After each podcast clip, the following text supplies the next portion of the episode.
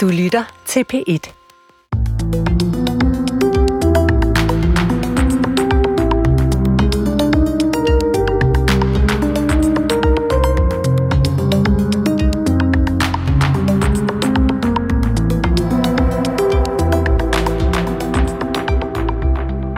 nærmer os julen, og jagten på julegaver er gået ind. Hvad kan man finde på at give? Hvordan glæder man bedst den, man holder af? Vi giver og får gaver. Videregivelsen har mange funktioner og facetter, men først og fremmest er den et tegn. Et af julens mange symboler på forbindelse mellem mennesker. Velkommen til Tidsånd, hvor vi i øjeblikket sender adventskalenderen Peters Jul med forfatter Peter Høgh og jeg selv, Christoffer Emil Brun. Vi to mødtes på det spirituelle centrum Vækstcentret i Midtjylland for nylig.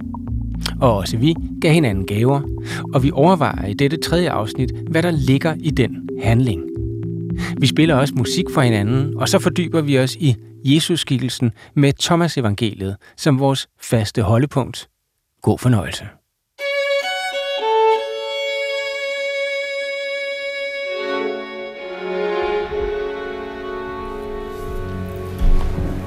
Peter, vi har igennem to søndag i advent, to afsnit, beskæftiget os med et særligt emne.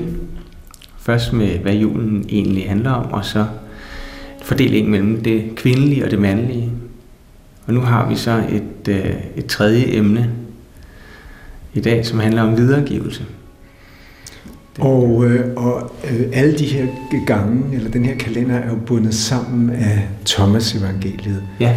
Denne her øh, specielle tekst, som jo ikke er optaget i Bibelen som en af de anerkendte, eller det, der hedder kanoniske tekster, men er fundet øh, lige efter anden verdenskrig under delvis mystiske omstændigheder, og som øh, forskningen, eller store dele af forskningen, mener, rummer elementer, der ligger meget tæt ved den historiske Jesus, og derfor kan fortælle os noget øh, betydningsfuldt om, hvad det egentlig var, Jesus underviste i, og hvilken person eller figur Jesus egentlig var. Og det kommer vi jo også til at fortsætte med i dag og vende tilbage til. Og vi har hver gang, Christoffer, jo øh, taget en praktik fra Thomas-evangeliet og prøvet at aktualisere den, altså give vores bud på, hvordan kunne man indflette sådan en praktik i sin helt almindelige vestlige dagligdag mm. i dag? Og det kommer vi også til at gøre øh, i slutningen af den her udsendelse. Og det er dig, der leder øh, praksis, og jeg simpelthen forsøger også på lytterens vegne at øh, indoptage den. Og det, Christoffer, må jeg jo også øh, sige, det har du jo øh, også gjort når, de, de her gange, hvor vi har været på besøg på Vækstcentret.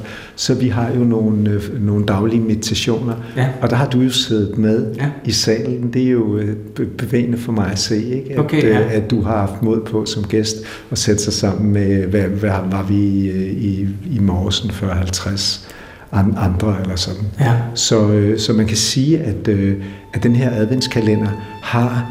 En, en, vi, vi bevæger os igen og igen fra, fra det mentale, altså bare fra ordene og forestillingerne, ind til noget, ind i retning af noget, man gør, og ind i retning af noget med en stilhedskvalitet, som jo for, for både dig og mig er hørt med til julens essens. Mm. Vi har talt om tidligere den øh, stille fredfyldthed, der kan komme juleaften som noget essentielt for både dig og mig.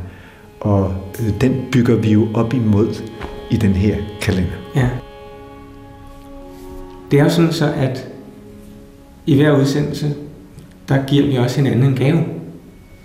Vi plejer at give det i slutningen af udsendelsen, men eftersom det tema, som vi vil opholde os ved i dag, er videregivelse, så har vi talt om at begynde den her udsendelse med at give hinanden en gave. Ja, og Det, hvad vi har talt om tidligere, det kommer jeg på en måde til at sabotere, ja. Fordi vi har talt om betydningen af, at man giver frit, eller i hvert fald, at man er opmærksom på det, man kalder gavens magt, det vil sige små skjulte betingelser, at jeg giver dig noget, og så er der indbygget en forventning om, hvordan du reagerer, mm. og hvis du ikke reagerer positivt nok, eller hvis du ikke giver mig igen, så bliver jeg måske skuffet. Og alt det, det kommer jeg til at sabotere nu, fordi den gave, jeg giver dig nu, der står noget med småt. Og øh, hvis du nu begynder at øh, pakke den op, ja. så vil jeg, vil jeg bagefter fortælle, hvad der står med småt, ja. og hvorfor jeg mm, har truffet det her valg. Okay.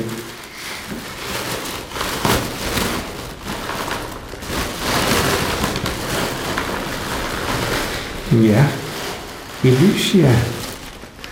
Illyssia er, hvis jeg ikke tager meget fejl, de øh, olier og sådan noget, der bliver lavet her, ikke?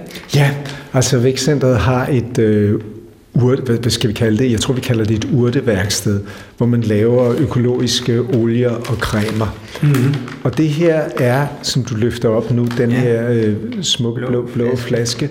Det er en nærende olie. Ja. Ja, og inden jeg siger, hvordan man bruger den, så kommer det, der står med småt. Ja. Og det er, Christoffer, det er øh, beregnet, den her gave er til dig, men den er, det, der står med småt, det er, at du skal give den videre til din kærlighedspartner. Ja. For jeg ved jo, at der er en kvinde i dit liv. Ja. Det, det har jeg fundet ud af, mens vi har lavet den her kalender, ikke? Og jo. jeg har mærket din kærlighed. Og jeg har været, faktisk været så heldig, at jeg har fået lov at høre et meget stykke smuk musik, hun har lavet. Mm. Så jeg føler på en måde, at jeg kender hende en lille smule. Og når jeg har øh, gjort det, Christoffer, så er det fordi, at øh, altså dels så er det jo for at sende en hilsen til hende, ja. men det er også for at tage det her spørgsmål om videregivelse op. Ja. Altså, øh,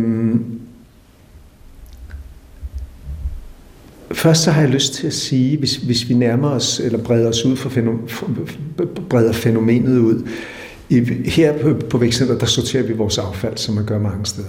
Og noget, der bevæger mig meget, det er, at papcontaineren, den er meget stor, fordi vi får masser af papkasser med madvarer, ikke? Vi laver tusindvis af kursusmåltider på hvert semester. Mm. Der kommer en mand fra F D F og henter vores pap. Og det er en øh, stille, og øh, øh, det gør han stille og roligt. Han gør ingen væsen af sig selv.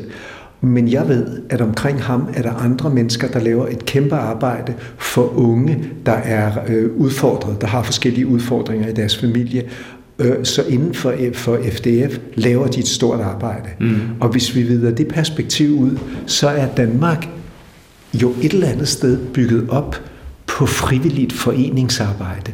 Min søn går til øh, øh, trampolin, og han går til øh, crossfit og så videre. Og det er mennesker, der ulønnet laver et helt utroligt værdi, værdifuldt arbejde for unge mennesker. Så under den synlige økonomi, så er der en slags hjerteøkonomi af tusinder, altså hundredetusinder af mennesker, der er frivillige fodboldtrænere og spejderledere og er klimaaktivister, for at nævne, altså ulønnet N G O-arbejde. Så det vil sige, at videregivelsesprincippet, som er dybt spirituelt, er et eller andet sted indlejret komplet i den danske og jo også mange andre samfund, men også i det danske samfund. Og det synes jeg er en, er en bevægende tanke. Hver gang jeg ser ham komme og hente pappet, så føler jeg en trang til at gå ud og sige et eller andet til ham. Men, men, men, men jeg har så ikke helt fundet ud af endnu, hvad jeg skal sige.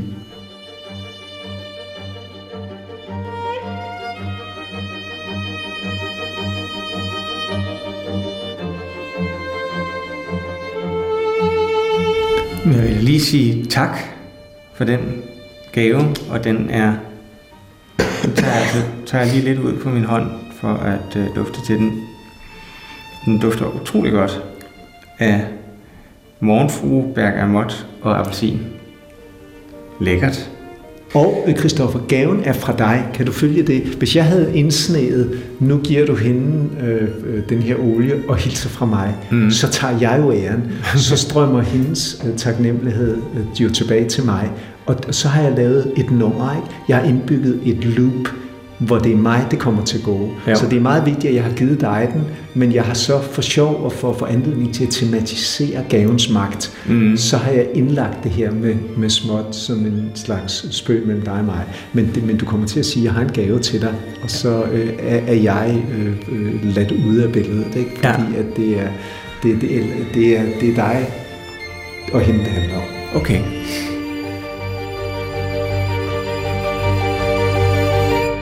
Og min gave, det er også sådan en slags videregivelse i større forstand, fordi det er virkelig en, der er vandret videre. Øh, på den måde er det jo også ejendomsretten. Altså, der er noget, der er mit, og der er noget, der er dit, og vi har jo ligesom en ejendomsret, men øh, som det hedder i stedet, at øh, den mark, som er min, var dog altid din. Altså Guds. At godt nok ejer vi nogle ting, og sådan er det jo i vores samfund, og skal det være. Men altså, der er også ligesom på et højere plan, der er, vi, der er, der er de der ting, som vi omgiver os med, dybest set til låns, tror jeg. Det var også sådan, de levede dernede i øh, disciplinerne, de fik jo, det var jo strengt påbud om, at de måtte ikke eje noget, ikke? De delte, hvad de havde med hinanden, ja. Og levede som brødre og søstre, ja, som der står, ikke?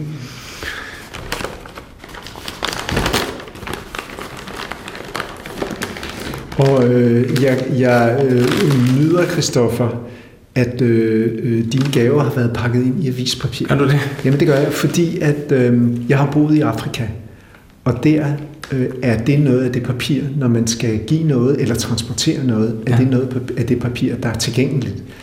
Fordi at det, det er det jo for, for, for mennesker, der ikke har adgang til den rigdom, vi har. Så, og så ved jeg jo også, at du har været ved aviser, ikke? Mm-hmm. og, og, og arbejder med medierne, så det er en sjov... Øhm, ja. der, der er mange connection, når jeg pakker ja. Det her avispapir ud. Ja, det er godt. Og øh, det er... Øhm, en, øh, jeg tror, at det her er en olielampe. Ja. Er det ikke det? Ja. Den er rund...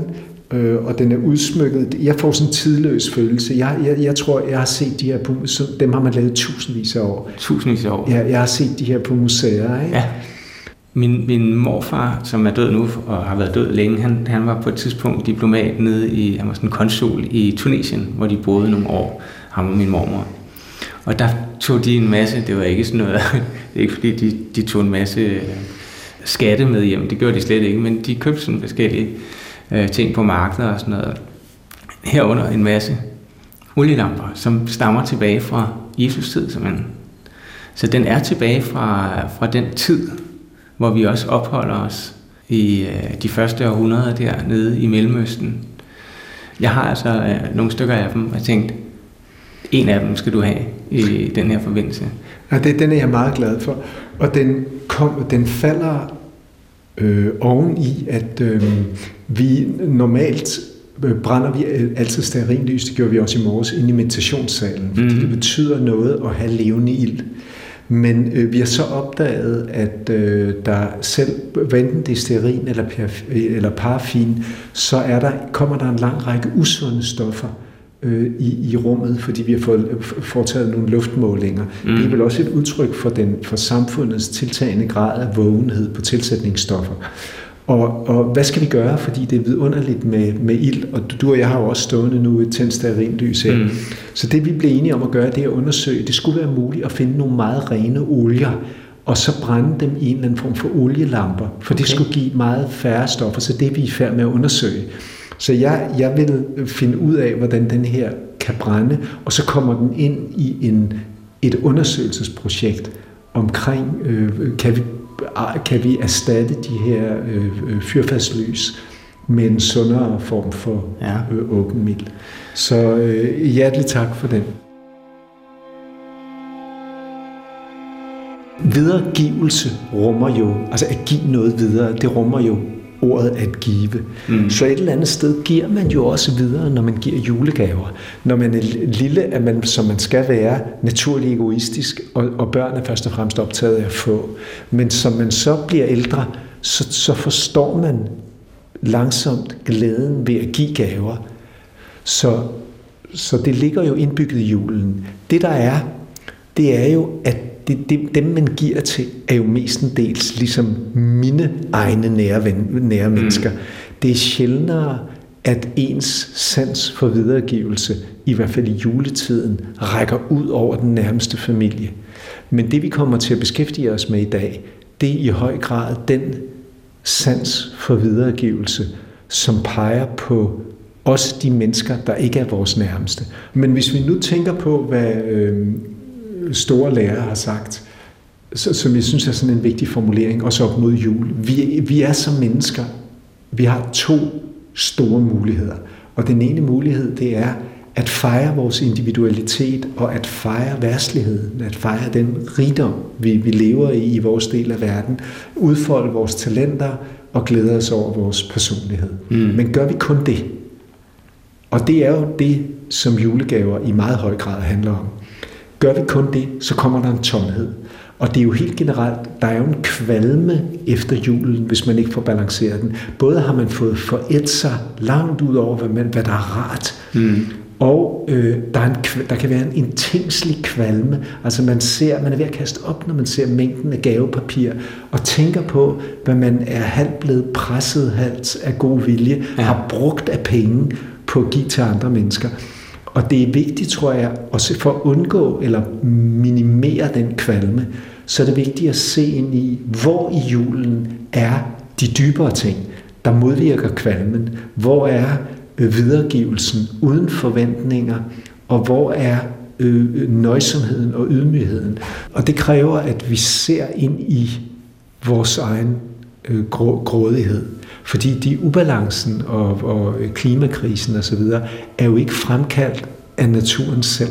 Den er fremkaldt af de valg, vi alle sammen har truffet, og alle sammen er meddelagtige i. Mm.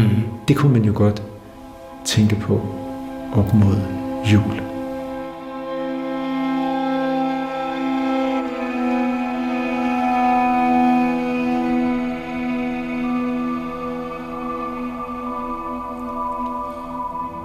Peter Høgh og jeg har nu givet hinanden en gave hver.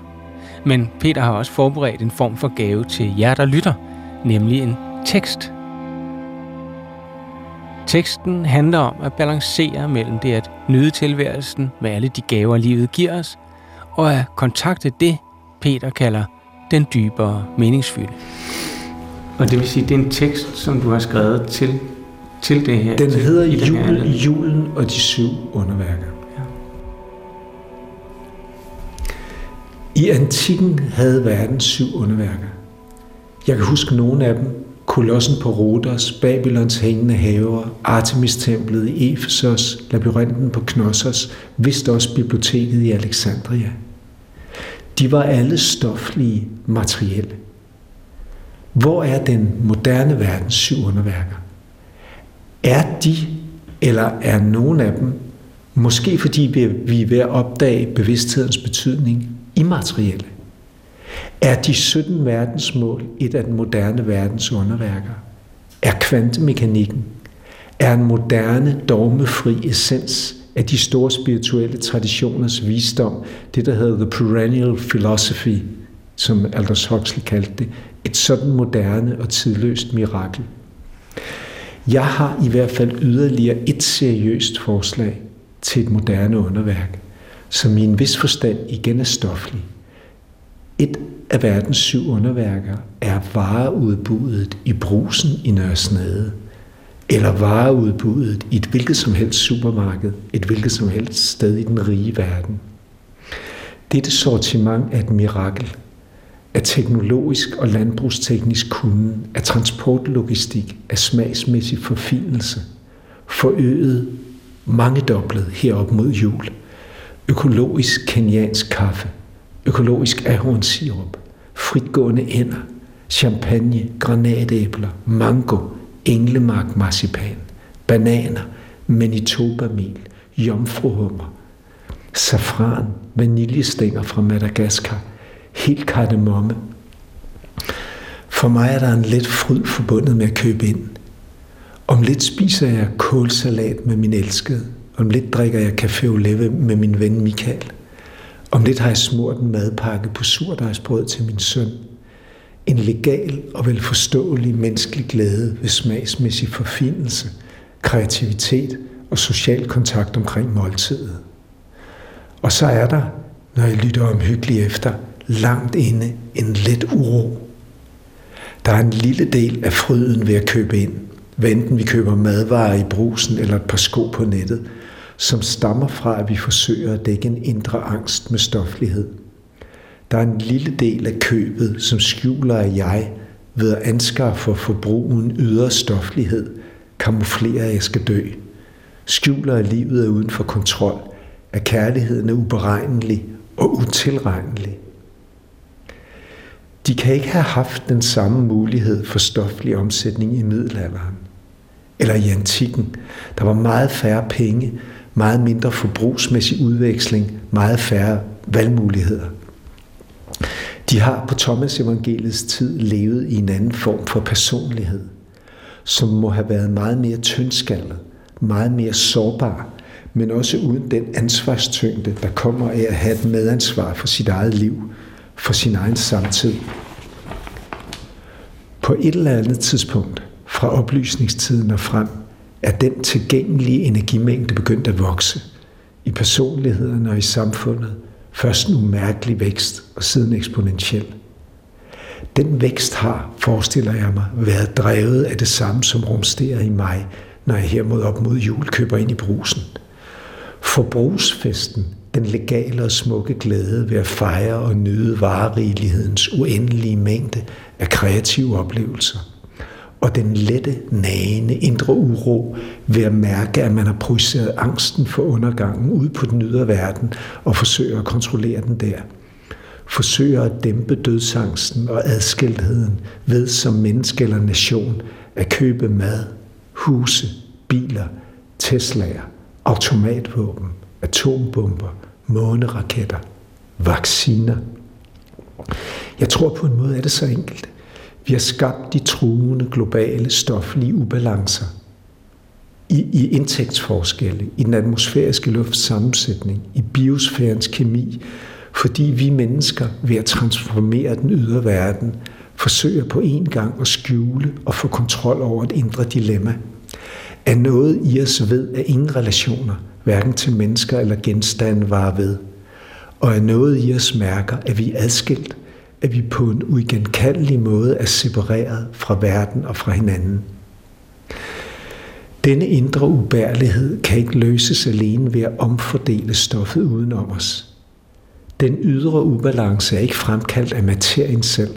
Den er fremkaldt af mennesker og menneskers følelser, af vores fælles længsel efter samhørighed, af vores angst for døden, og af de følelser, der dækker for disse to fundamentale eksistentielle vilkår, grådighed og aggression. At forsøge at etablere bæredygtighed kun ved omfordeling, kun ved ydre tiltag, er ikke tilstrækkeligt medfølende. Der er brug for en mere omfattende omsorg. Omsorg for den følelse af afstand til andre mennesker, vi alle bærer på. For oplevelsen af ubønhørligheden i tidens gang. Der er ingen forskel på ydre og indre bæredygtighed. At se dem som sammenhængende, at adressere dem begge samtidig, er ærbødigt at gå ned på knæ. For livet.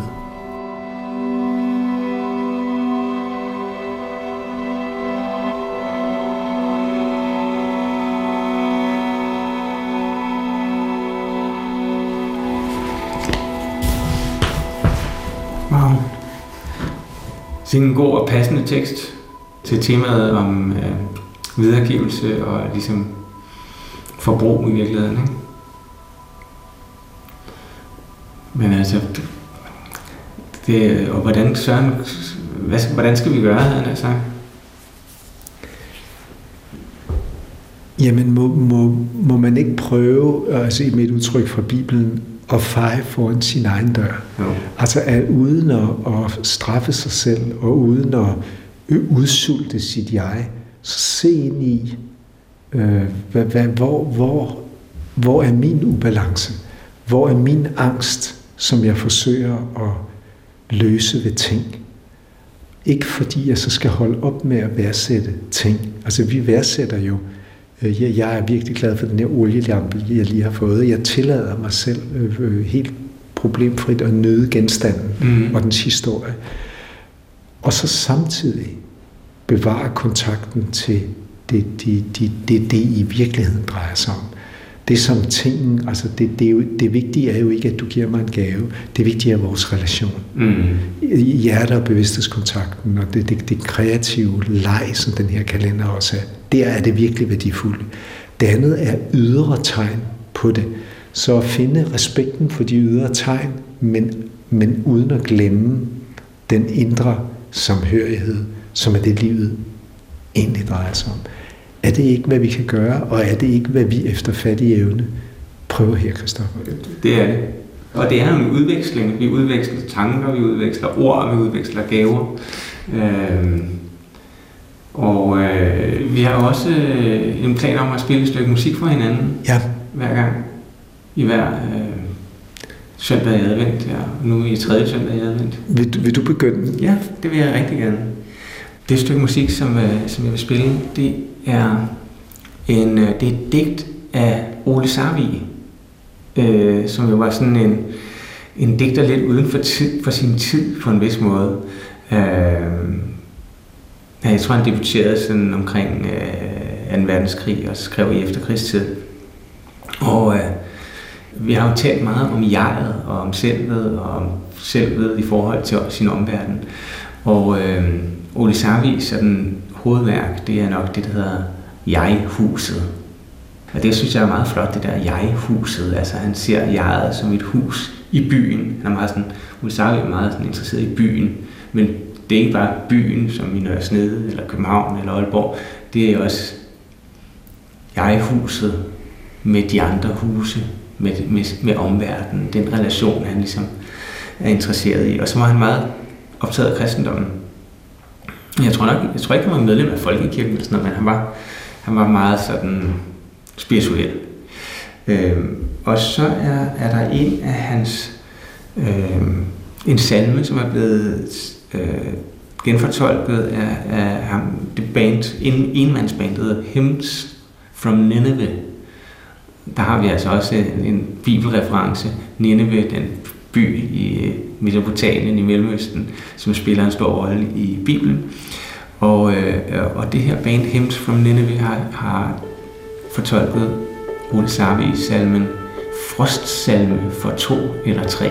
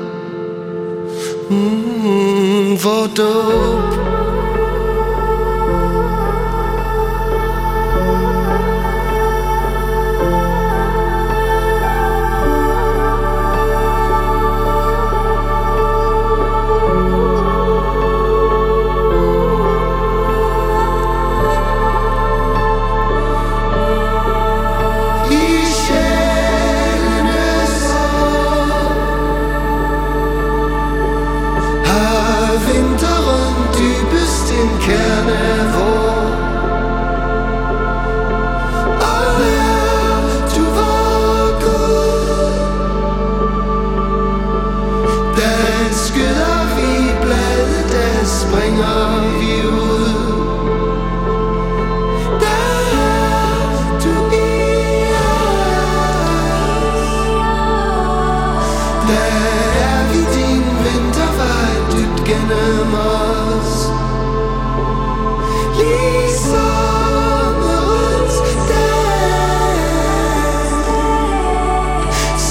døber i smerte og lader. Mm, den bag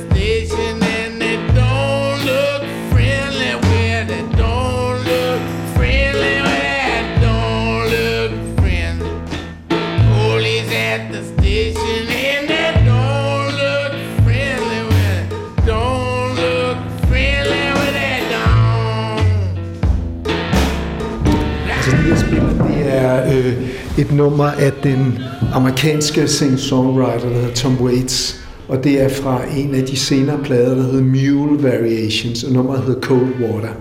Og øh, noget af det, som jeg øh, synes er så smukt ved Tom Waits, det er, at øh, han har lavet en lang række sange, der portrætterer øh, marginaliserede eksistenser, på en, med, en, med en meget dyb medfølelse og en slags fuldstændig autenticitet. Og øh, den her sang handler om en vagabond, der lever i togene. Og øh, han, han, I woke up this morning with the cold water. Og, øh, og samtidig er han en, dy, en dyb person, ikke? I'm, øh, blind or crippled, sharp or dull. Er jeg, er jeg blind eller krøbling? Er jeg øh, skarp eller dull? I'm reading the Bible by a forty watt bulb. Altså det, som er fælles ved det, med, med, med, umiddelbart falder mig ind med Ole, den her meget smukke Ole Sarvig salme, som du spillede, og så Tom Waits nummer, det er, at de, de adresserer begge to ensomheden som kulde, altså menneskers adskilthed, og så forbinder de håbet med en spirituel komponent, direkte som en salme i Ole Sarvigs, mm. og som Bibelen i, i, i, i den her Tom Waits-sang. Øh, og øh, så, så selve spørgsmålet, hvordan kommer vi mennesker ud af vores ensomhed?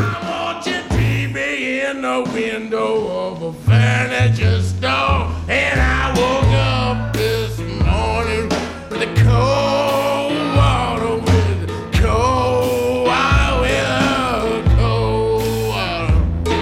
I woke up. Mødet mellem mennesker vender vi hele tiden tilbage til, Peter Høgh og jeg, i vores eget møde, i vores lange samtale, der bevæger sig ud af ind af gavegivning, musik, erindringer og overvejelser. For at uddybe tankerne om julens sociale aspekt, om ensomhed og nærvær, har Peter inviteret Lissi. Hun er ligesom Peter fast beboer ved Vækstcentret og har i mange år med sin mand hjulpet til juleaften på et hospice for døende. Og det, der var så godt, var øh, nogle patienter på hospice er, selvom de er døende, kan godt være oppe og være med ved sådan en middag. Måske i en seng, måske i en kørestol, måske endda på en stol.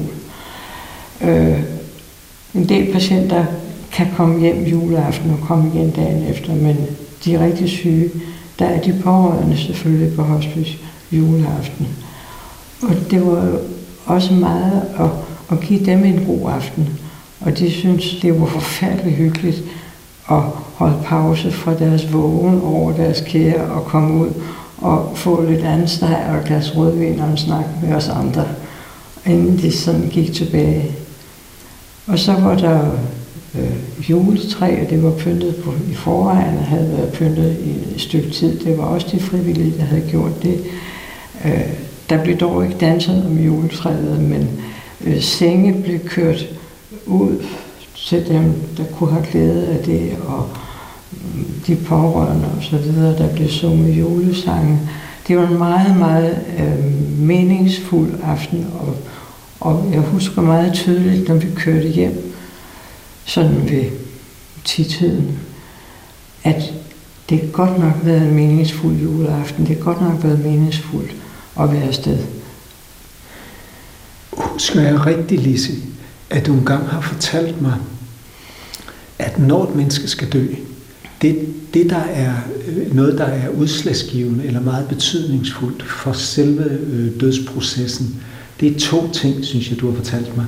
Det ene er, om det menneske har øh, givet, altså har haft tilstrækkeligt med kærlighedsoplevelser i tilværelsen. Det var den ene ting, du nævnte. Og den anden ting var, om den person har en vision at dø ud fra. Altså en eller anden forestilling om for eksempel en kontinuitet eller et verdensbillede, der rummer en eller anden forestilling om døden. Er det rigtigt husket, Lissi? Ja, det er rigtigt husket. Jeg vil ikke sige vision, jeg vil sige tro, som tror jeg, at den enkelte ville opleve det. Altså, ja. At det var langt lettere, det er langt lettere, hvis, hvis mennesker har en eller anden form for tro. Og så det med kærlighed, altså det at øh, have oplevet og har haft et liv med kærlighed med børn eller partner eller andre mennesker. Meget betydningsfuldt, og det er meget, øh, jeg synes, det kan opleves meget kaotisk og jo også farligt, når der ikke er nogen hold, når der ikke er, hvis der ikke der er et af de to holdepunkter, enten en tro vision eller nogle kærlighedsrelationer. Gerne nogen, der er levende endnu, men også selvom de måske er døde. Lissi, tusind tak for det her.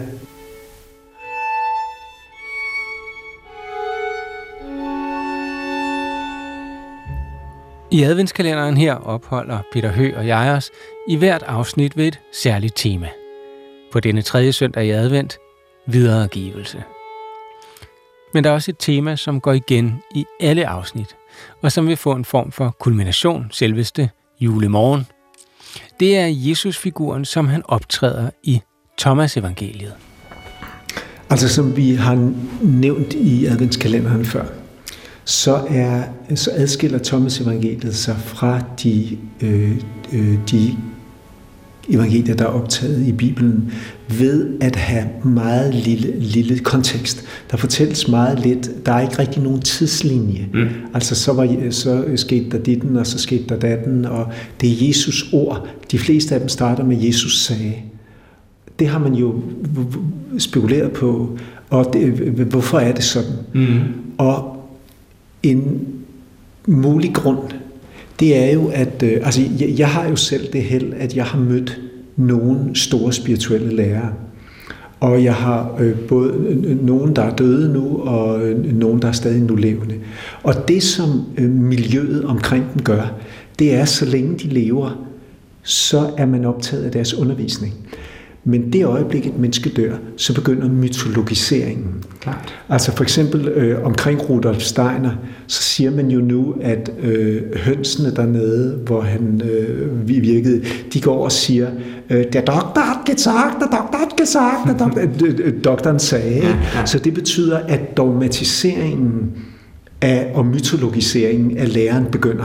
Så det betyder, at hvis vi går lidt tilbage historisk, og det gælder jo ikke alene spirituelle lærere, det gælder alle mennesker. Mm. Man laver myter. Fortællinger. Ja, og, øhm, og, og omkring øh, store lærere, der er det jo, øh, der, der får de myter en særlig karakter, fordi de, der har fulgt Jesus, har jo fået, tror jeg, et kæmpe chok, da han blev, øh, da han blev henrettet. Ja. Han, han må have vidst det selv.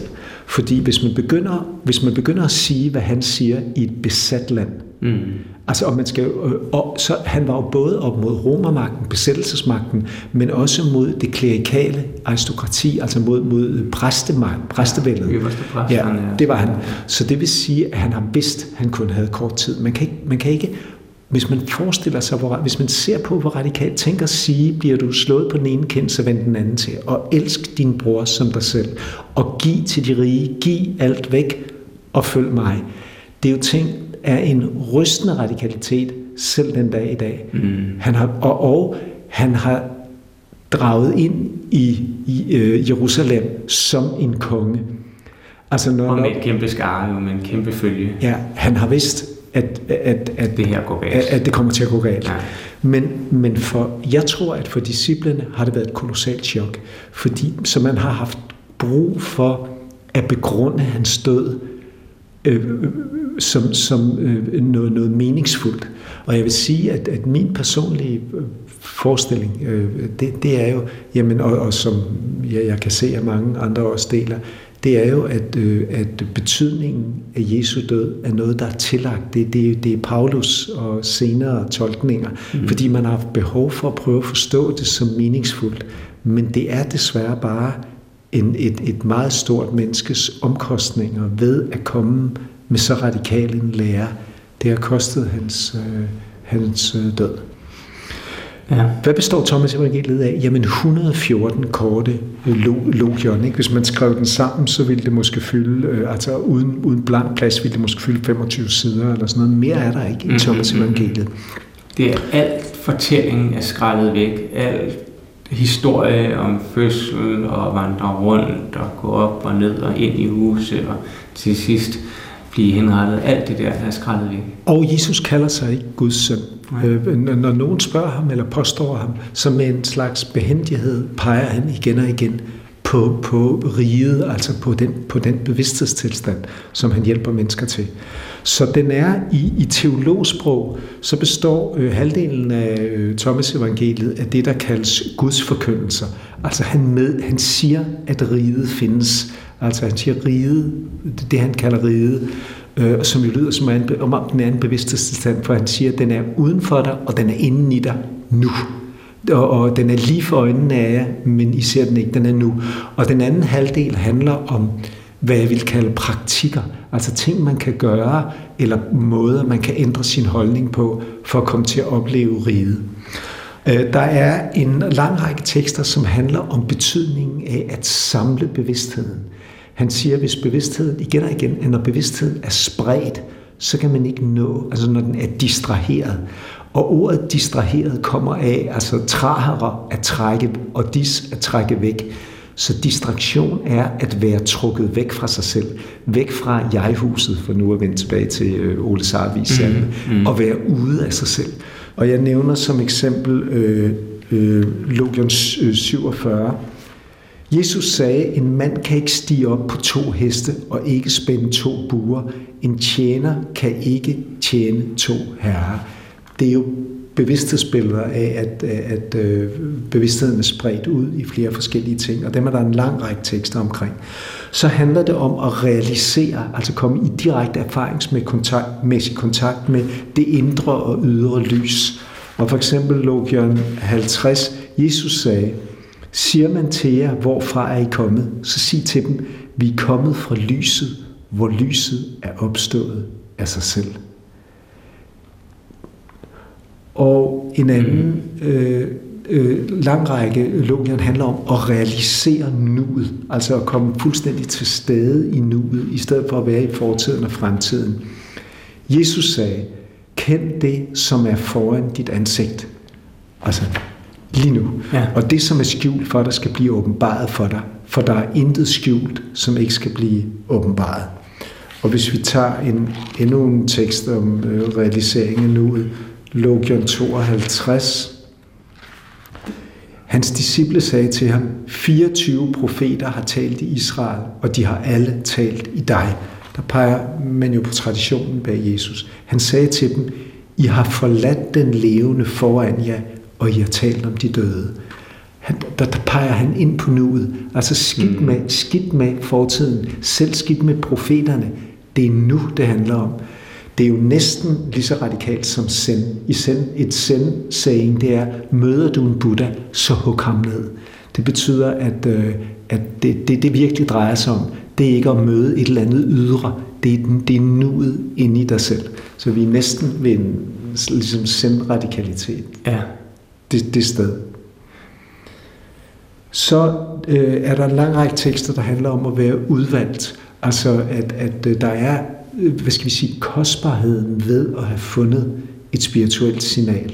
Det er det, Jesus mener med, med udvalgtheden, at, og, og prøver igen og igen få dem til at værdsætte, hvad de er kommet i nærheden af gennem ham. Mm. Jesus sagde, jeg siger mine hemmeligheder til dem, som er værdige til mine hemmeligheder. Og værdig er parat til at lytte, kan man se af de her logier, og virkelig tage imod øh, det, som bliver sagt. Øhm, så lærerens betydning, altså det betydning af at have fundet et menneske, der har et så højt undervisningssignal. Jesus sagde til dem, den som er nær ved mig, er nær ved ilden, og den som er fjern fra mig, er fjern fra riget. Så det betyder, at vejen ind til det her, som han kalder riget, går gennem den her lærer, eller går gennem mm. den her øh, person. Og går gennem ham. Ja, og går gennem, gennem ham, ja. Og så er der en lang række logier, der handler om forskellen på det verdslige og det spirituelle. Skal vi tage en enkelt af dem, fordi mm. vi, har talt, vi taler jo om verdslige gaver og spirituelle gaver, ja. Så passer det måske meget godt. Øhm, hans disciple, og taler direkte ind i en debat, som findes nu, hans disciple sagde til ham, gavner omskærelsen eller ej, altså den jødige omskærelse, ikke? Fjerning af drengenes forhud. Han sagde til dem, gavnede den, ville deres fader avle, den, avle dem omskårne fra deres mor. Men den sande omskærelse i ånd gavner fuldt ud. Det er meget kraftigt, ikke? Den fysiske omskæring er værdiløs. Mm. Havde den haft betydning, så var I født på den, på den måde. Ja. Men den omskæring, hvor man giver afkald på noget bevidsthedsmæssigt, har betydning, ikke? Meget kraftig statement. Ja. Dem er der en lang række af. Der er rigtig mange om øh, tolerance, øh, som man øh, kunne lære, som er lige så aktuelt den dag i dag, som det var dengang. Han sagde til dem, faderens rige ligner en mand, som havde en god kornmark. Hans fjende kom om natten. Han såede rejgræs blandt den gode sæd.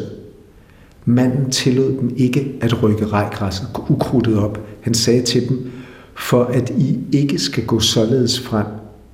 Vi vil rykke rejgræsset op, og så kommer vi til at rykke hveden op sammen med den. Som accept af ukrudtet. Ja. Eller en forståelse af, at begge ting skal være der, at både lyset og mørket skal være der. Og hvis man vil forsøge at hive det ene op, så kommer man også til at hive det andet op. Ja. ja. Så øh, det her var bare øh, nogle øh, af de kategorier. Der er en fem seks stykker til, så de falder i, i øh, grupperinger af denne her type Thomas-evangeliet. Vi afslutter jo vores adventssøndage med en praksis. Ja. Øh, med udgangspunkt i Thomas-evangeliet. Nu har vi lige hørt en del af de her logier læst op, øh, og du vil ligesom bruge noget af det, vi har hørt, som udgangspunkt for en praksis. Ja, øh, jeg, jeg tænkte, at vi i det små, vi skal endelig ikke sammenligne os med de store, men øh, Jesus beder jo disciplene, ikke i Thomas-evangeliet, men i øh, Nytestamentets evangelier, om at bevæge sig ud i verden. Mm.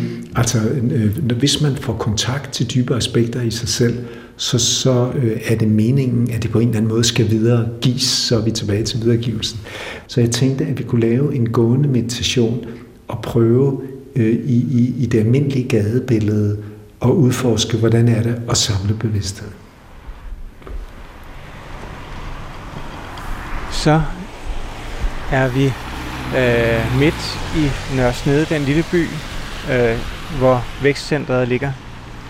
Her ligger øh, et stort statsfængsel og en stor småkagefabrik, og så ligger der øh, Vækstcentret, hvor I bor øh, hundrede mennesker. Det her moderne lækloster, som du kaldte det, ikke? Ja. Øh, men her i øh, midten af Nørre Snæde, der ligger, som så mange andre byer, en brusen. Og øh, når vi står her, så er det jo fordi, at øh, vi connecter til øh, Thomas-evangeliet, mm. hvor det er vigtigt at huske, at øh, det er jo en kultur, der er jo så varmt i øh, Mellemøsten, i Israel, at meget liv leves udendørs, og på Jesus' tid levede udendørs, også fordi man havde færre bygninger. Mm. Så det vil sige, at øh, meget af Jesus' undervisning i Thomas-evangeliet og de andre evangelier foregår jo på gaden på Alfarvej. Og, og en hel del af Thomas-evangeliets Jesusord handler om nærværet over for fremmede, over for mennesker, man møder på gaden. Så det var det, jeg tænkte på, at øh, vi kunne forsøge. Og det, man gør, det er, at øh, man prøver at etablere, altså at komme til stede. Så som vi står her, mens bilerne kører rundt omkring os, og folk går til, til og fra brusen, så lad os prøve at mærke kroppen. Og vejrtrækningen. Og når vi så bevæger os øh, ude i verden, eller herfra, hvor vi står i krydset, så lad os prøve samtidig med, øh, hvis vi nu krydser vejen her, at vi bevæger os og sørger for, at vi ikke bliver kørt over, så bevarer vi noget af kontakten indad til, til kroppen. Så det, der er kunsten, det er, når man øh, udfører øh, øh, gående meditation eller zenwalk, som det her også hedder, det er jo, om man kan altså tage vare på sig selv og bevæge sig og være opmærksom på omgivelserne, men samtidig er, er en mindre del af ens opmærksomhed forankret indad til. Så gående meditation handler om at deltage i sit eget liv og være medvirkende i sin egen livsfilm. At forhindre eller at opdage, når man er taget af automatpiloten, og så komme tilbage til nuet. Og det kan man gøre på mange forskellige måder. Nu foreslog jeg, at man mærkede kroppen. Kroppen er jo altid nu. Det er ikke kroppen fra i går, det er ikke kroppen fra i morgen, det er nu. Og vejrtrækningen er ikke vejrtrækningen fra i går, eller den kom, det kommende åndedrag. Den er altid præsentisk i nuet. Så hvis vi går videre nu, mm. så, og ved det her, at, at hver gang vi mærker kroppen, ankommer vi til det fysisk funderede nu. Og hver gang vi mærker en vejrtrækning, så er det i nuet, vi mærker den. Og det betyder ikke, at man, at man ikke må nyde. Nu går vi forbi Nørre Snædes fine blomsterforretning Viola, øh, som vi jo er rigtig glade for. Og overhovedet ned af det her, øh, der hedder Bredgade, som efter byfornyelsen har fået brosten og træer, der er blevet plantet træer. Så man kan sagtens nyde og sanse omgivelserne, mens man går. Og så samtidig er en lille del af opmærksomheden forankret indad til. For eksempel ved at mærke åndedrættet og kroppen. Og af og til, så kan man lave en lille, upåfaldende pause. For hvis man er praktiserende, hvilket jo altså bare følgende Thomas-evangeliet handler om at bevare kontakten til sig selv, for at ankomme til nuet, for at kunne være dybere i kontakt med andre mennesker. Det er jo det, det i al sin enkelhed handler om. Hvis man er praktiserende eller leger med den her nærværstræning, så handler det jo om, at andre mennesker ikke ser det på en, fordi at altså hvor, hvorfor, hvor, hvorfor det, eller så går der jo, så så går det jo ind i jeget, altså så bliver man mægtig stolt af, at jeg er en praktiserende, eller folk synes det ser vanvittigt ud. Det handler om, at det er upåfaldende, upåfaldende nærvær, og det kalder Søren Kierkegaard med et meget smukt udtryk et hemmeligt Et lille hemmeligt indre stævnemøde med Gud. Så igen det her med pausen, som bare kan være at stå her på Brusens parkeringsplads. Bare nogle sekunder for den sags skyld. Og så komme helt til stede i sig selv. Og så bevæge sig igen fra det her bare lidt dybere nærvær.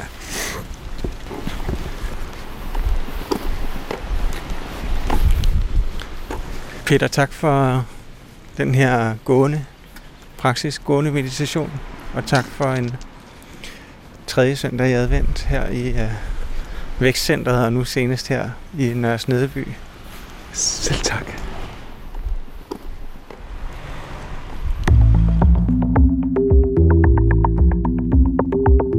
Det var tredje afsnit af adventskalenderen Peters Jul. med forfatter Peter Høgh og jeg selv, Christoffer Emil Brun. Musikken, der bliver spillet undervejs, er af Marie Samuelsen og Trondheim-solisterne med kompositioner af Arvo Pärt, Uno Helmersen og Olafur Arnalds. I næste afsnit af adventskalenderen.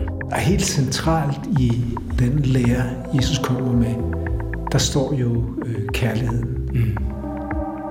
Tænk på barnet, der ser moren ind i øjnene, eller ser på verden fuldstændig lysvågen. Jeg vidste, at, øh, at jeg ville elske hende og forsøge at tage mig af hende resten af mit liv.